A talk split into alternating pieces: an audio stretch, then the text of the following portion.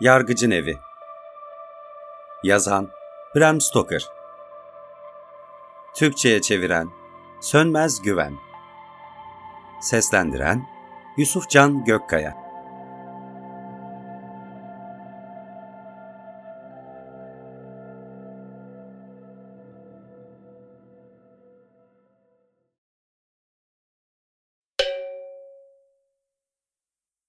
Malcolm Malcolmson sınav zamanı yaklaştığında bir yerlere kaçıp çalışmalarını tek başına sürdürmeye karar verdi.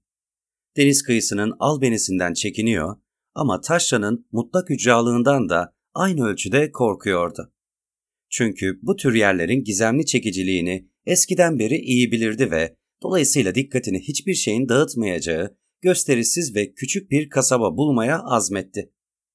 Arkadaşlarının fikirlerini almaktan sakındı. Çünkü onların hep daha önce kendisinin de bulduğu ve tanışlar edindiği yerleri tavsiye edeceklerini düşünüyordu.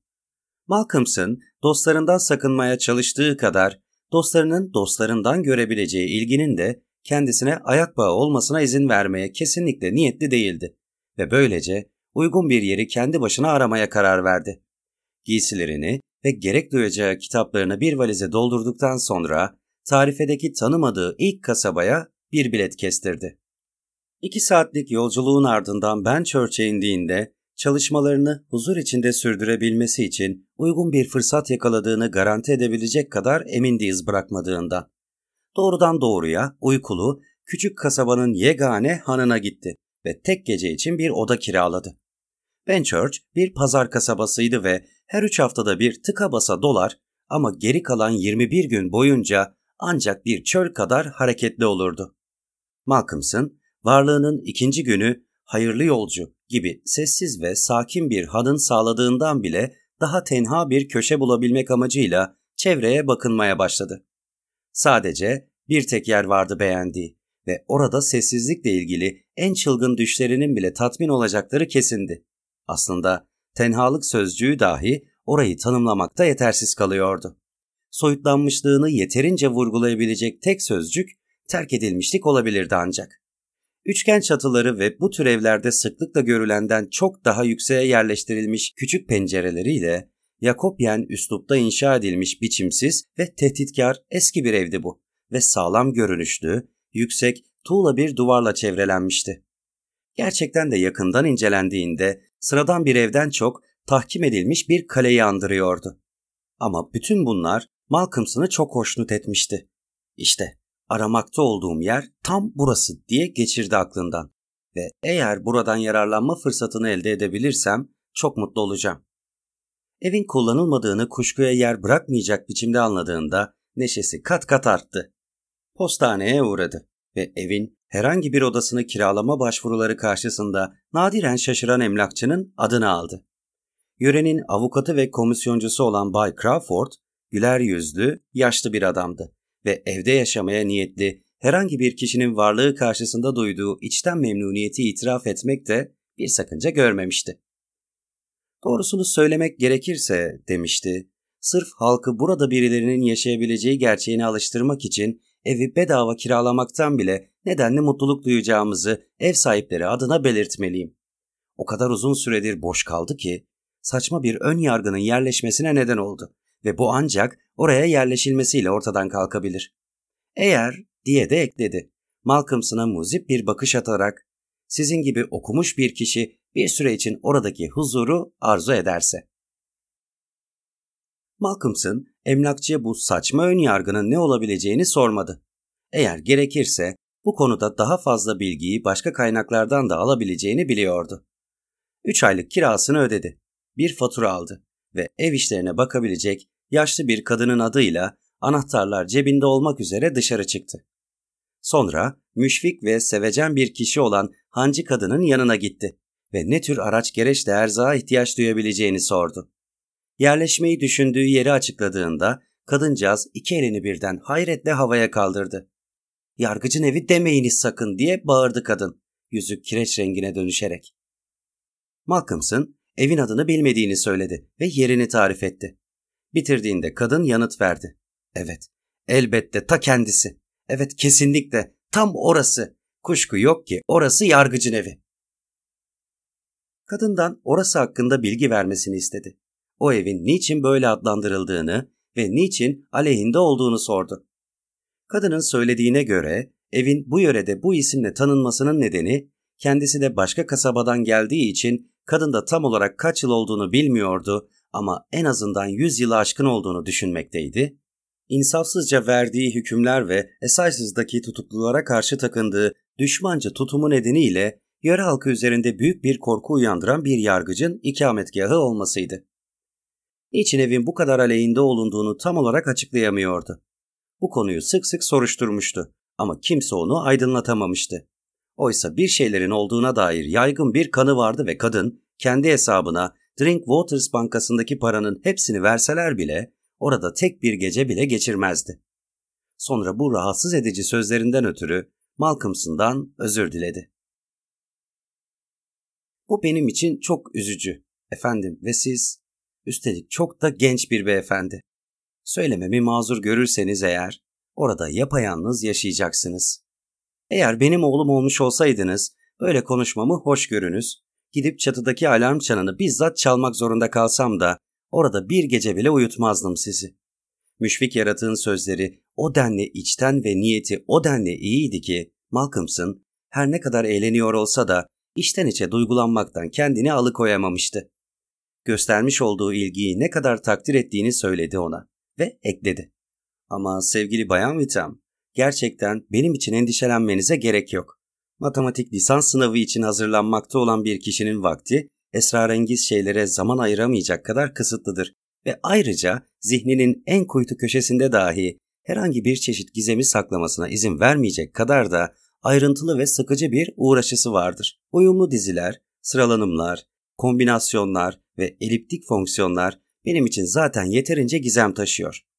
Bayan Vitam, istekleriyle ilgilenmek için nazikçe izin istedi ve o da tavsiye edilen yaşlı kadını aramak üzere ayrıldı. Birkaç saatlik bir aranın ardından yaşlı kadınla birlikte yargıcın evine döndüğünde koliler taşıyan birkaç adam, çocuk ve ayrıca her ne kadar masa ve sandalyeler iyi durumda olsalar da muhtemelen 50 küsür yıldır havalandırılmamış bir karyolanın genç kemiklerin dinlenmesi için hiç de uygun kaçmayacağının Bayan Vitam tarafından bildirilmiş olması nedeniyle at arabasına yüklediği yeni karyola ile birlikte bir de mobilyacının beklediğini gördü. Kadının evin içini görmeye can attığı ortadaydı ve bir şeylerden ödü koptuğu için en ufak bir tıkırtıda bir an bile yanından ayrılmadığı Malcolmson'ın koluna yapışarak evin her yanını gezdi. Malcolmson evi incelemeyi bitirmesinin ardından tüm gereksinimlerini karşılayacak kadar geniş olan büyük yemek salonunu kendine mesken tutmaya karar verdi. Bayan Vitam, gündelikçi Bayan Dempster'ın da yardımıyla işleri düzenlemeye koyuldu. Yiyecek sepetleri açıldığında Malcolmson, kadının ince bir öngörüyle birkaç gün yetecek kadar erzağı kendi mutfağından getirmiş olduğunu gördü. Kadın evden ayrılmadan önce uzun uzadıya iyi dileklerde bulundu ve kapıda durup şöyle dedi. Ayrıca beyefendi, o da oldukça geniş ve esintili olduğu için geceleri yatağınızın çevresine o büyük paravanlardan koymanız uygun olacaktır. Hoş, doğrusunu söylemek gerekirse ben paravanın kenarlarından ya da üzerinden kafalarını uzatıp bana bakacak her türlü şeyle birlikte böyle kapalı kalmaktansa ölmeyi tercih ederdim. Zihninde canlandırdığı tablo kadıncağızın sinirleri için çok fazlaydı ve altına kaçırmışçasına uzaklaştı. Hanın sahibesi gözden kaybolduğunda Bayan Dempster kibirle burnunu çekti ve kendi hesabına krallıktaki bütün umacıların bile ona vız geleceğini belirtti. Neyin ne olduğunu söyleyeyim size beyefendi dedi. Umacı dediğiniz her çeşit ve her türden şeydir. Umacı olmak dışında. Sıçanlar ve fareler, hamam böcekleri, gıcırdayan kapılar, gevşek döşemeler, kırık pervazlar, çektiğiniz vakit açık kalan ve gece yere düşen sıkışmış çekmeceler. Şu odanın lambirisine bir bakın. Ne kadar eski. Belki de yüzlerce yıllık. Sizce orada hiçbir sıçan veya hamam böceği yok mudur? Ayrıca bayım, onlardan hiçbirini görmeyeceğinizi mi sanıyorsunuz? Umağcılar sıçanlardır diyorum size ve sıçanlar da umağcı. Sakın ha başka türlüsünü aklınıza getirmeyiniz.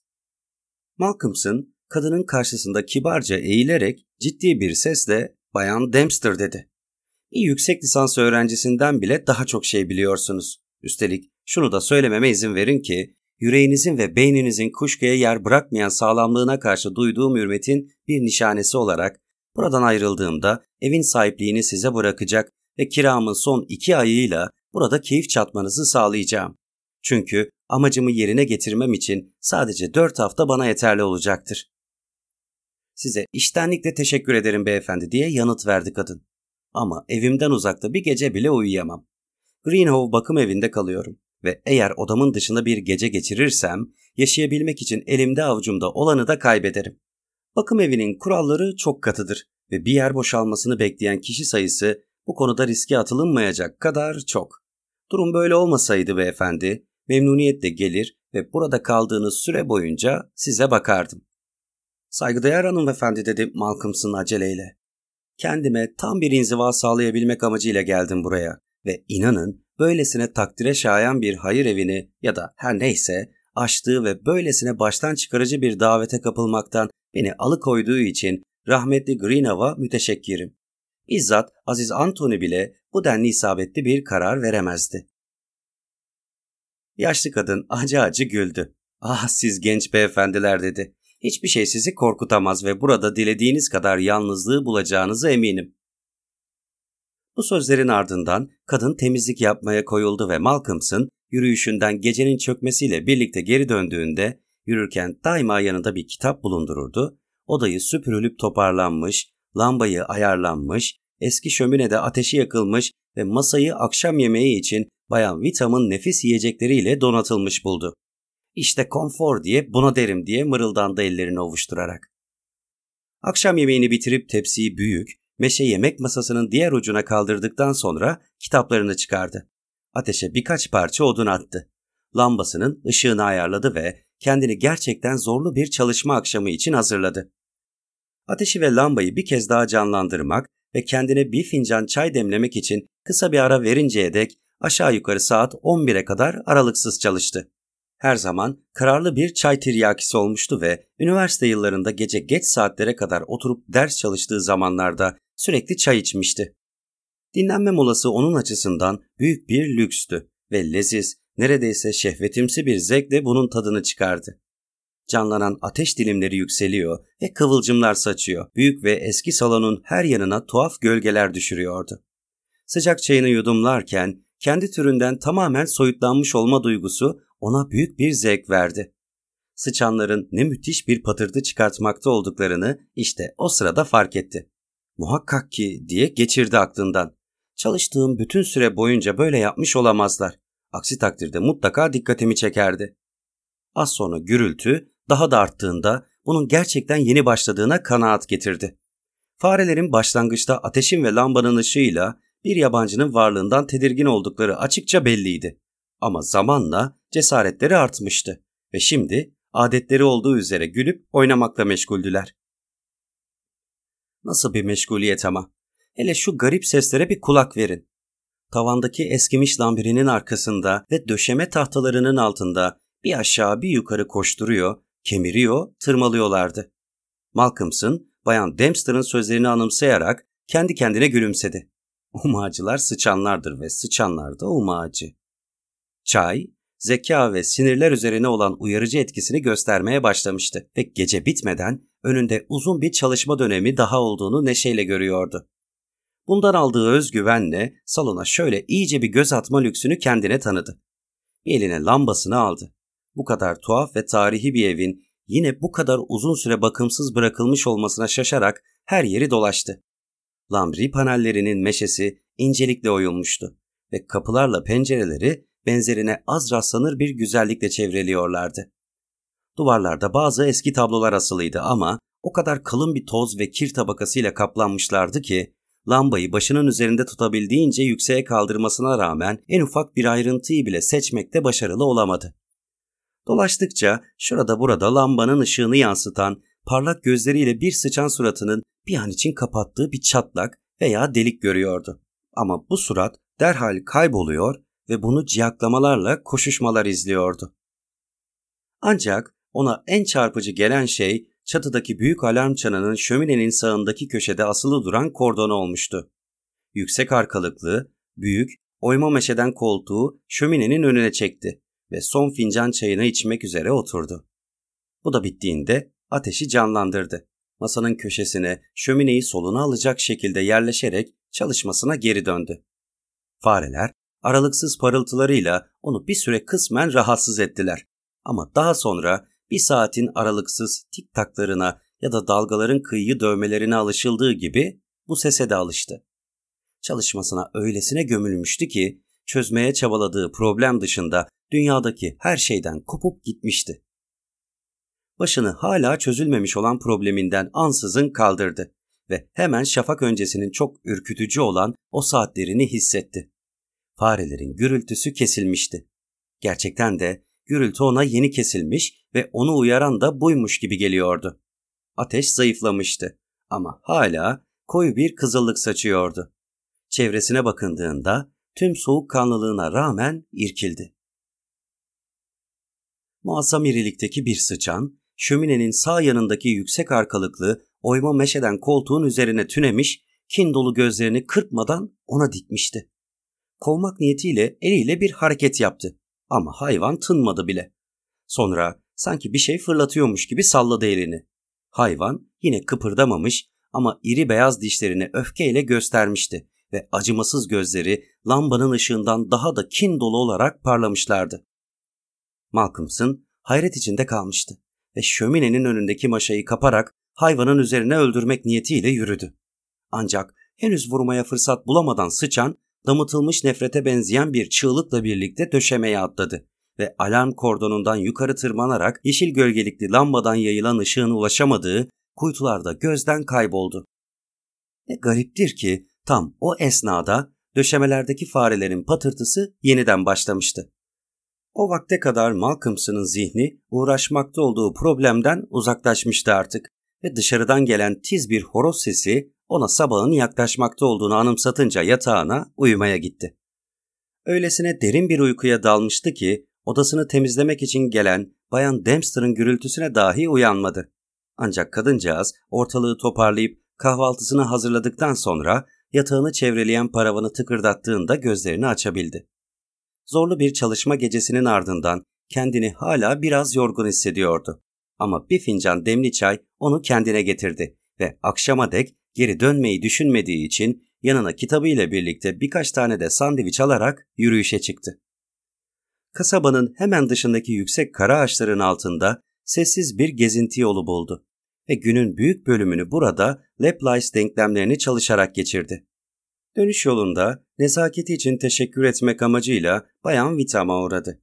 Kadın, onun gelmekte olduğunu oturma odasındaki cumbanın baklava biçimli pencerelerinden görünce onu karşılamaya çıktı ve içeri davet etti. Onu soruşturan gözlerle inceledi ve başını iki yana sallayarak şöyle dedi. Kendinize fazla yüklenmemelisiniz beyefendi. Bu sabah sizi olmanız gerekenden daha soluk gördüm. Çok geç saatlere kadar çalışmanın ve beyni aşırı zorlamanın kimseye yararı olmaz. Ama söyler misiniz beyefendi, geceyi nasıl geçirdiniz? İyiydi umarım. Ama aman tanrım beyefendi. Bayan Dempster bu sabah bana saatte olduğunuzu ve mışıl mışıl uyuduğunuzu söylediğinde o kadar mutlu oldum ki. Malcolmson, ah gayet iyiydim diye yanıtladı gülümseyerek. Bir şeyler beni rahatsız etmediler. Yani henüz. Sadece fareler. Onlar da benim için tam bir sirk gösterisi düzenlemişlerdi.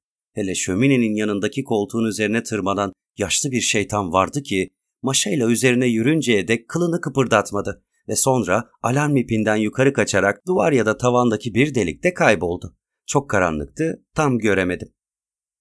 Aman ya Rabbim dedi Bayan Vitam. Yaşlı bir şeytan hem de şöminenin yanındaki koltuğun üzerinde. Dikkatli olun beyefendi, dikkatli olun. Her şakanın altında bir gerçek yatar. Nasıl yani? Sizi temin ederim ki ne kastettiğinizi anlayamıyorum. Yaşlı bir şeytan. O yaşlı şeytan belki de...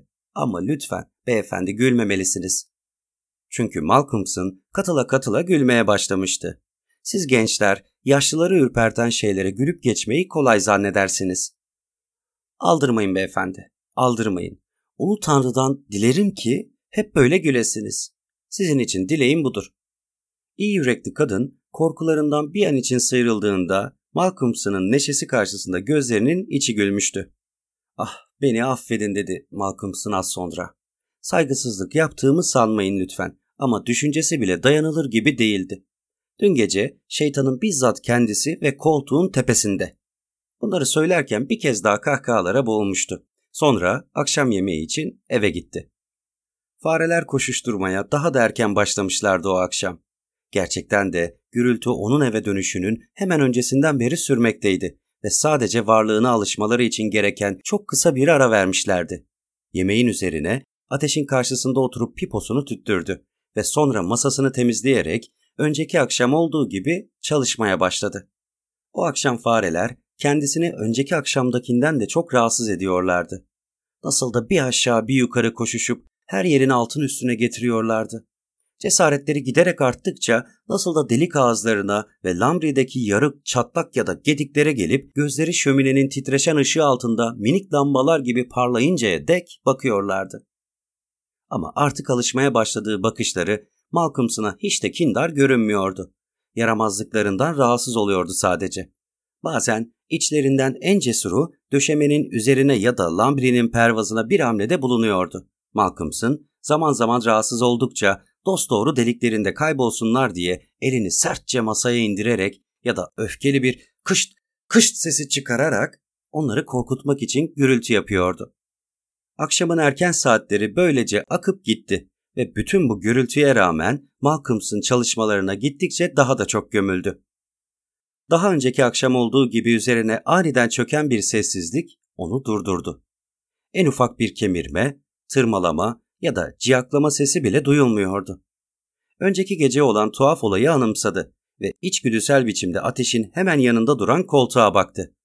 O zaman bütün vücudu garip bir hisle ürperdi. Orada ateşin hemen yanında duran yüksek arkalıklı oyma meşe koltuğun üzerinde aynı iri sıçan oturmuş, kin dolu bakışlarını ona dikmişti. İstemsiz bir hareketle eline en yakın duran bir cismi bir logaritma kitabını kaptı ve sıçana fırlattı. Kitap kötü nişanlanmıştı ve sıçan kılını bile kıpırdatmadı. Dolayısıyla önceki akşamın gösterisi yinelendi ve sıçan bir kez daha alarm çanının ipinden tırmanarak kaçtı. Yine ne garipti ki iri sıçan gider gitmez genel fare topluluğunun patırtısı kaldığı yerden devam etmeye başlamıştı. Malcolmson daha önce olduğu gibi bu defa da sıçanın hangi tarafta kaybolduğunu tam olarak görememişti. Çünkü lambanın yeşil gölgeliği odanın üst kısımlarını karanlıkta bırakıyordu ve ateş de iyiden iyiye zayıflamıştı. Saatine baktığında gece yarısının yaklaşmakta olduğunu anladı. Bu moladan memnun olarak ateşi canlandırdı ve kendine bir demlik dolusu çay hazırladı. Oldukça sıkı çalışmıştı ve bir sigarayı hak ettiğine inanıyordu. Böylece ateşin yanındaki büyük, oyma meşe koltuğa oturup keyif çatmaya başladı. Bir yandan sigarasının dumanını savururken, öte yandan da sıçanın hangi delikte kaybolduğunu bilmesinin uygun olacağını geçiriyordu aklından. Çünkü ertesi gün için bir fare kapanından çok da uzak olmayan fikirleri vardı. Bu düşüncelerine uygun olarak bir lamba daha yaktı ve bu kez şöminenin sağ yanındaki duvarın dibine o bölgeyi rahatça aydınlatabilecek tarzda yerleştirdi. Sonra bütün kitaplarını toplayıp sıçana fırlatmak için rahatlıkla uzanabileceği bir yere koydu. En son olarak ise alarm kordonunun ucunu yerden kaldırıp lambanın altına gelecek şekilde masanın üzerine bıraktı. İple uğraşırken özellikle de bu kadar uzun süredir kullanılmadığı ve bu kadar kalın olduğu halde esnekliğini fark etmişti. Bununla adam bile asılır diye geçirdi aklından. Hazırlıklarını tamamladığında çevresine bakındı ve halinden memnun bir sesle ''Hadi bakalım dostum, bu kez galiba hakkında bir şeyler öğrenebileceğiz.'' dedi.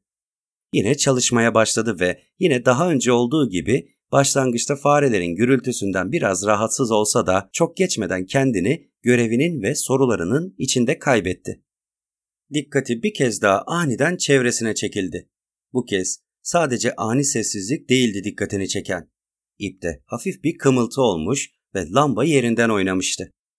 Kitaplarının uzanabileceği mesafede olup olmadıklarını hiç kıpırdamadan kontrol etti. Sonra bakışlarını ip boyunca gezdirmeye başladı. Büyük sıçanın ipten meşe koltuğunun üzerine atladığını ve gözlerini ona dikerek orada oturduğunu gördü.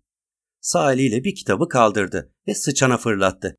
Hayvan ani bir hareketle kenara çekilmiş ve bu mermiyi savuşturmuştu. Sonra ikinci bir kitap daha kaptı. Sonra bir üçüncüyü ama her defasında başarısızlığa uğradı. Sonunda elinde fırlatılmaya hazır yeni bir kitapla gerildiğinde sıçan ciyakladı ve korkmuş göründü. Bu durum Malcolmson'ı daha da heveslendirmişti ve havada uçan kitap okkalı bir darbeyle hayvana çarptı. Dehşet içinde ciyaklayan sıçan, düşmanına kötü bir bakış attıktan sonra koltuğun arkalığına tırmanarak alarm çanının kordonuna uzun bir sıçrayış yaptı ve şimşek gibi tırmanmaya başladı. Ani sarsıntının etkisiyle lamba olduğu yerde sallandı ama yeterince ağır olduğu için devrilmedi. Malcolmson gözlerini sıçandan ayırmadı ve ikinci lambanın aydınlığında hayvanın lambrideki bir kornişe sıçradığını, duvarda asılı duran ve kirle tozun altında ne oldukları seçilemeyen büyük tablolardan birindeki delikte kaybolduğunu gördü. Kitaplarını toplamaya giderken sabah olduğunda dostumun yaşam alanını gözden geçireceğim diye mırıldandı. Şömineden itibaren üçüncü tablo. Bunu unutmayacağım.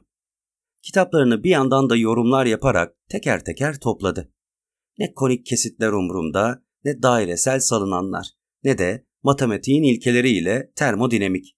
İşte şimdi de onu avlayan kitap. Malcolmson kitabı aldı ve baktı. Bunu yaparken irkildi ve yüzü kireç gibi oldu. Çevresine huzursuzca bakındı ve kendi kendine mırıldandı. Annemin bana verdiği İncil. Ne tuhaf bir rastlantı. Çalışmak üzere masasının başına geçti ve Lambre'deki fareler yine hoplayıp zıplamaya başladılar. Ancak artık onu rahatsız etmiyorlardı. Hatta varlıkları bir şekilde ona arkadaşlık bile ediyordu. Ama zihnini bir türlü işine veremiyordu ve üzerinde durduğu konuyu kavrayabilmek için büyük bir çaba sarf ettikten sonra çaresizlik içinde teslim oldu. Şafağın ilk ışıkları doğu penceresinden içeri dökülmeye başlarken yatmaya gitti. Derin ama huzursuz bir uykuya daldı ve sürekli düşler gördü. Bayan Dempster onu öğleye doğru uyandırdığında hiç kendinde değilmiş gibiydi ve nerede bulunduğunu anımsaması için birkaç dakikanın geçmesi gerekti. Tek isteğiyle hizmetçisini oldukça şaşırtmıştı. Bayan Dempster, bugün ben dışarıdayken merdiven çekip şu tabloları silin ya da yıkayın lütfen. Özellikle de şöminenin yanındaki üçüncüyü. Ne olduklarını görmek istiyorum. Malcolmson, akşam çökmeye başlayıncaya dek gölgeli gezinti yolunda kitaplarıyla ilgilendi ve gün ilerledikçe önceki günün neşesine yine kavuşarak çalışmalarının gayet verimli gitmekte olduklarını gördü. Halihazırda zihnini zorlamış olan problemlerinin tümünü de tatminkar çözümler üretebilmişti ve hayırlı yolcu hanına Bayan Vitam'ı ziyaret için gittiğinde yüreği sevinçle doluydu. Rahat ve sıcak odaya vardığında ev sahibesiyle birlikte kendisine Doktor Turnell diye takdim edilen bir yabancının oturduğunu gördü. Kadının pek huzurlu bir havası yoktu ve doktorun da derhal bir dizi soru yağdırmaya girişmesiyle birlikte Malcolms'ın adamın orada bulunmasının hiç de tesadüf olmadığı sonucuna vararak teşrifata gerek duymaksızın doğrudan konuya girdi. Doktor Turnell, eğer önce benim tek bir soruma yanıt vermeyi kabul ederseniz, dilediğiniz kadar soruyu yanıtlamaktan memnuniyet duyacağım. Doktor şaşırmış gibi göründü ama gülümsedi ve hemen yanıt verdi. Tamam, nedir? Buraya gelip beni görmenizi ve tavsiyelerde bulunmanızı sizden Bayan Vitam mı istedi? Doktor Turnell bir an için afalladı ve Bayan Vitam kıpkırmızı kesilerek yüzünü öte yana çevirdi. Ama doktor açık sözlü, hazır cevap birisiydi ve derhal net bir yanıt daha verdi. İstedi ama bunu sizin bilmenizi istemiyordu. Sanırım beceriksizce acele ederek sizin kuşkulanmanıza neden oldum. Bana o evde tek başınıza olmanız düşüncesinden hiç haz etmediğini ve üstelik de çok fazla miktarda çay tükettiğinizi söylemişti. Aslında size çok fazla çay içmemenizi ve çok geç saatlere dek çalışmamanızı önermemi istiyor. Ancak zamanında ben de çok hevesli bir öğrenciydim. Dolayısıyla iki fakülteli olmamızın verdiği cüretle ve gücendirmeden bir yabancı tarafından uyarıldığınızı düşünmemenizi sizden istirham ediyorum. Malcolmson neşeyle gülümseyerek elini uzattı. Hani nasıl derler, elden geliniz dedi. Size ve Bayan Vitam'a nezaketinizden dolayı teşekkür etmeli ve bunu karşılıksız bırakmamalıyım. Artık demli çay içmeyeceğime söz veriyorum. Hatta siz izin verinceye dek hiç içmeyeceğim. Ve bu gece en geç saat 1'de yatmış olacağım. Nasıl? Yeterli mi? Mükemmel, dedi doktor. Şimdi bize eski evde dikkatinizi çeken her şeyi anlatınız.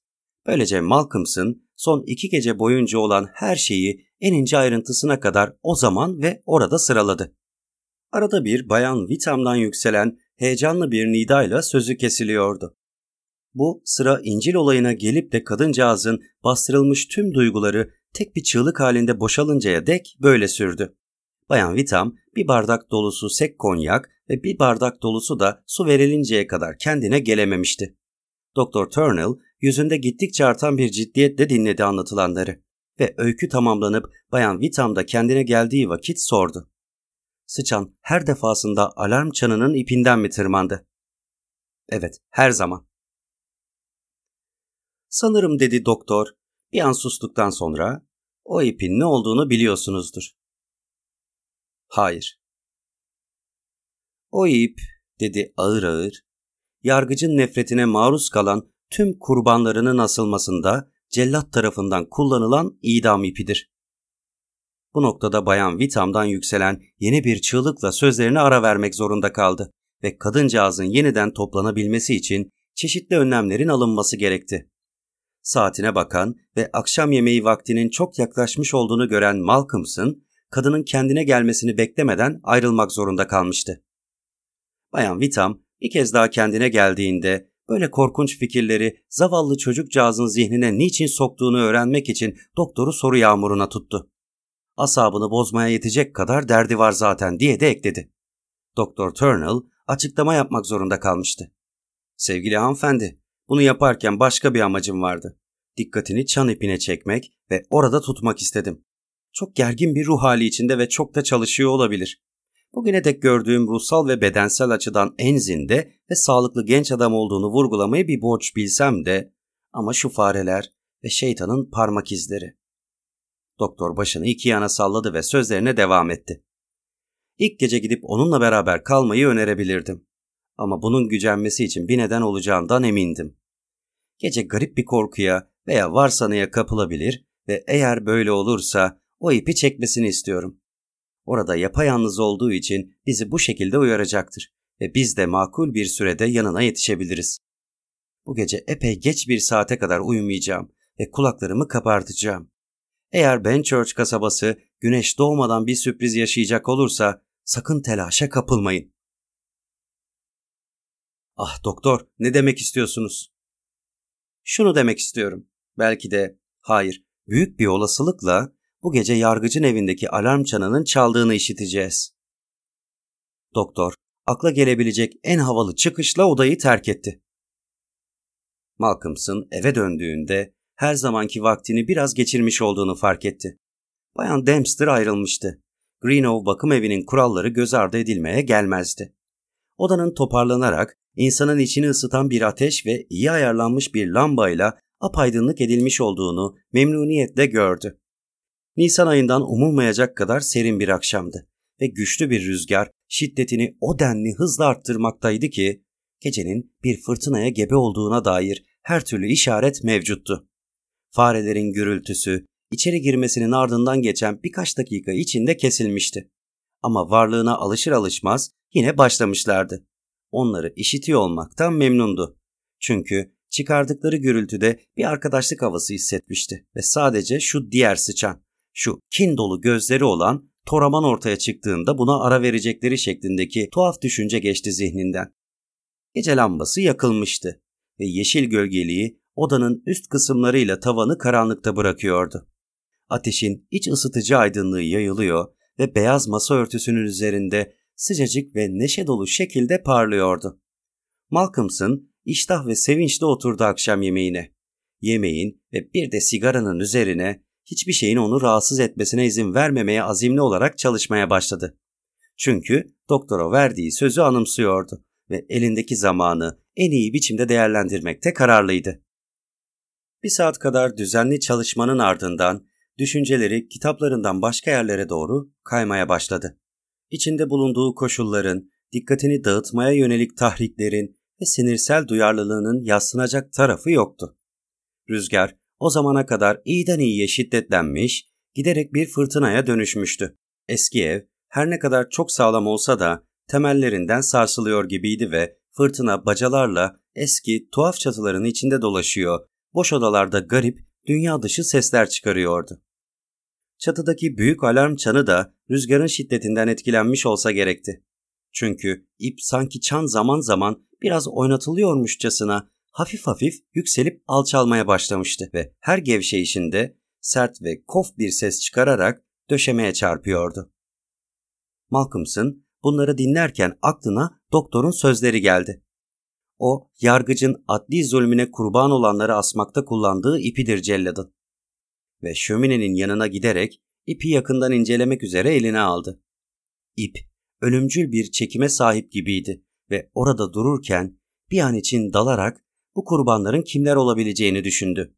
Yargıcın böylesine ürkütücü bir anıyı her an için gözünün önünde bulundurmak istemiş olmasına şaştı.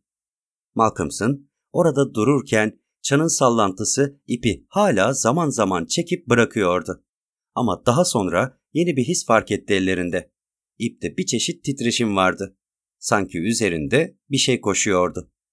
Malcolmson içgüdüsel olarak bakışlarını yukarı çevirdiğinde iri sıçanın gözlerini ona dikmiş halde ip boyunca yavaş yavaş aşağı inmekte olduğunu gördü. Bir lanet mırıldanarak irkildi. İpi bırakıp geri çekildi. Bunun üzerine yüz geri eden sıçan koşarak tırmandı.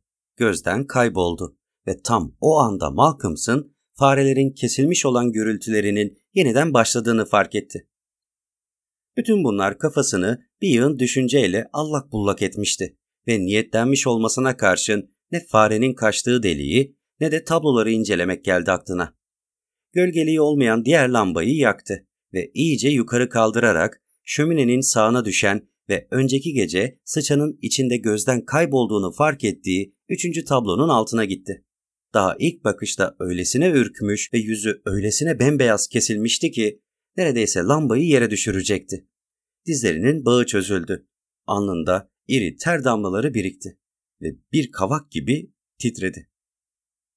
Ama o genç ve cesurdu. Kendini toparladı ve birkaç saniyelik bir duraksamanın ardından lambayı yine yukarı kaldırarak ilerledi.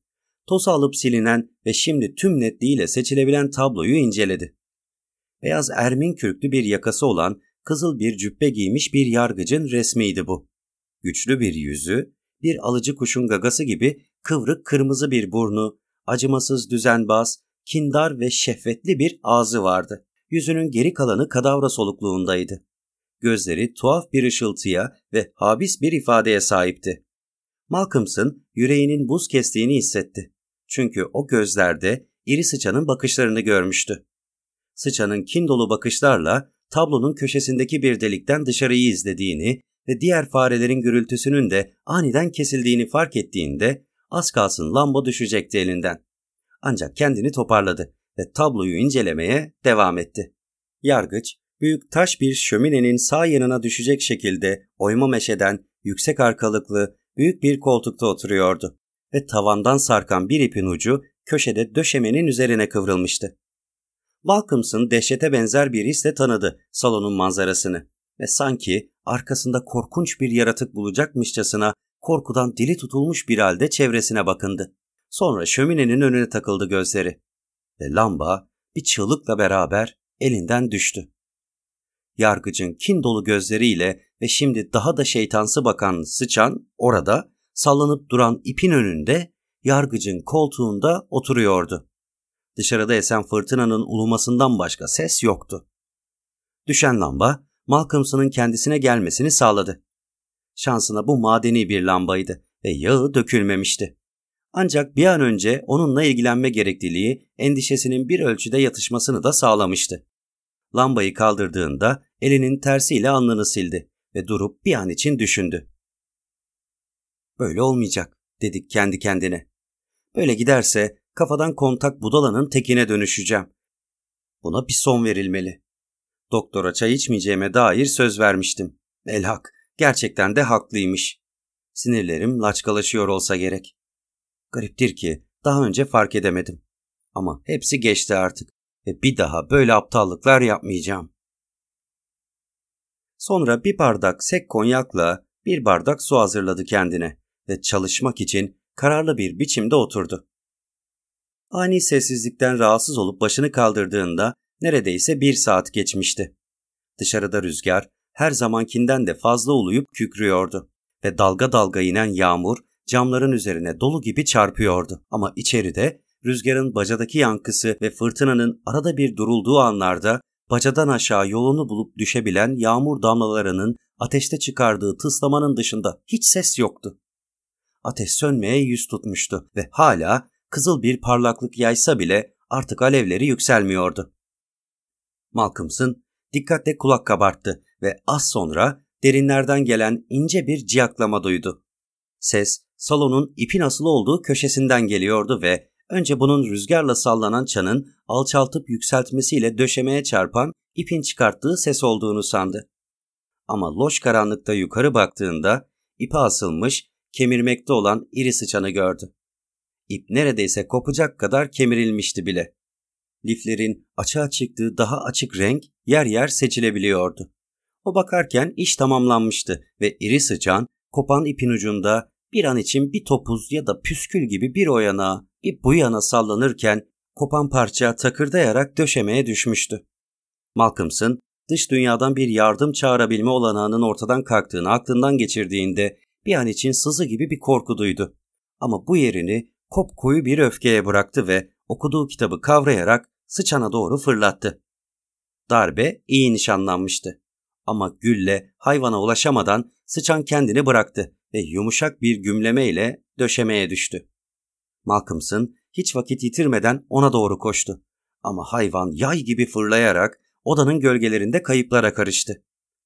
Malcolmson o gece için çalışmasının artık sona erdiğini hissetti ve hemen oracıkta ve o anda sıçan için bir süre avı başlatarak gündelik yaşantısının tek düzeliğine bir çeşni kazandırmak istedi ve daha geniş bir alanı aydınlatabilmek amacıyla lambanın yeşil gölgeliğini çıkardı.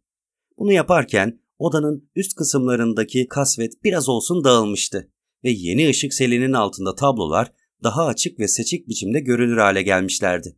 Malcolmson bulunduğu yerden şöminenin sağından üçüncü tabloyla tam karşı karşıya düştüklerini gördü. Şaşkınlık içinde gözlerini ovuşturdu ve ardından üzerine dayanılmaz bir dehşet çökmeye başladı.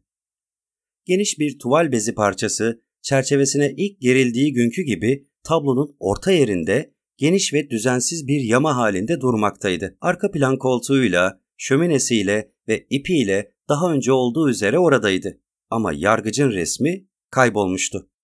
Malcolmson korkudan neredeyse buz kesmiş bir halde yavaş yavaş arkasına döndü ve saralı bir adam gibi sarsılıp titremeye başladı. Gücü vücudundan akıp gidiyordu ve ne harekete geçecek ne de en ufak bir şey düşünecek mecal bulabiliyordu. Sadece görüyor ve duyuyordu. Orada yüksek arkalıklı meşe koltukta Ermin kürklü kızıl cübbesine bürünmüş halde kararlı ve zalim dudaklarında bir zafer gülümsemesiyle elindeki kara bir şapkayı kaldırmakta olan yargıç oturuyordu. Malcolmson belirsizlik hallerinin uzadığı durumlarda insanların hissettikleri üzere kanın damarlarından çekilmekte olduğunu sandı. Kulakları çınlıyordu. Dışarıda fırtına kükreyip uluyordu ve bu gürültünün içinden pazar yerindeki büyük çanların gece yarısını vuran sesleri geliyordu. Ona sonsuz gibi görünen bir süre boyunca iri iri açılmış gözleriyle ve nefesi kesilmiş halde bir heykel gibi dona kalmıştı. Saatin çanı vurdukça yargıcın yüzündeki zafer sırıtışı da daha da yoğunlaştı ve gece yarısını belirten son vuruşla birlikte kepini başına geçirdi. Yargıç hiç telaş etmeden ağır ağır doğruldu koltuğundan ve alarm ipinin yere düşen parçasını aldı. Sanki temasından zevk alıyormuşçasına parmaklarının arasında okşadı ve sonra ne yaptığını gayet iyi bilir biçimde ipin ucuna bir kement atmaya başladı. Hareketli bir düğüm yaptı ve tatmin oluncaya dek ayağıyla kuvvetlice asılarak denedi. Sonra önünden geçerken gözlerini gözlerinden bir an bile ayırmadan Malcolmson'ın tam karşısına gelecek biçimde masa boyunca yürüdü ve ani bir hareketle kapının önüne dikildi. Yargıcın bakışlarında büyüleyici bir şey vardı sanki ve Malcolmson ister istemez o gözlere bakmak zorunda kalıyordu. Yargıcın yaklaştığını gördü. Hala onunla kapı arasındaydı ve kemendi kaldırıp sanki boynuna dolamak istiyormuşçasına ona doğru salladığını. olağanüstü bir çaba sarf ederek kendini bir yana attı ve ipin yanından geçip döşemeye düştüğünü duydu. Yargıç kemendi tekrar kaldırdı. Kin saçan gözlerini bir an olsun ayırmadan onu yine avlamaya çalıştı ve öğrenci her defasında büyük bir çabayla kurtardı kendini. Yargıç başarısızlık karşısında hiç sinirlenmeden ve cesaretini yitirmeden bir kedinin fareyle oynadığı gibi oynayarak bunu birçok kez böyle tekrarladı. Artık en üst zirvesine yükselen bir yeis içindeki Malcolms'ın sonunda çevresine hızla bir göz atabildi. Lamba sonuna dek açılmış gibiydi ve o da yeterince aydınlıktı. Lambrideki çatlak ve deliklerden farelerin gözleri görülebiliyordu. Tamamen fiziksel bu gerçek onun için küçük bir teselli olmuştu. Çevreye bakındı ve alarm çanının ipinin farelerle yüklü olduğunu gördü. İpin her santimini kaplamışlardı ve tavandan çıktıkları küçük, dairesel delikten sürekli olarak yeni fareler akıyordu. O kadar ki ağırlıkları altında çan hafif hafif sallanmaya bile başlamıştı. İşte tokmak çana vurmuştu sonunda. Ses çok hafifti. Ama çan daha yeni yeni başlamıştı sallanmaya ve bunun giderek şiddetleneceğinden kuşku yoktu. Gözlerini o ana dek Malcolmson'ın üzerinden hiç ayırmamış olan yargıç bu ses üzerine yukarıya baktı ve kaşları şeytansı bir öfkeyle çatıldı.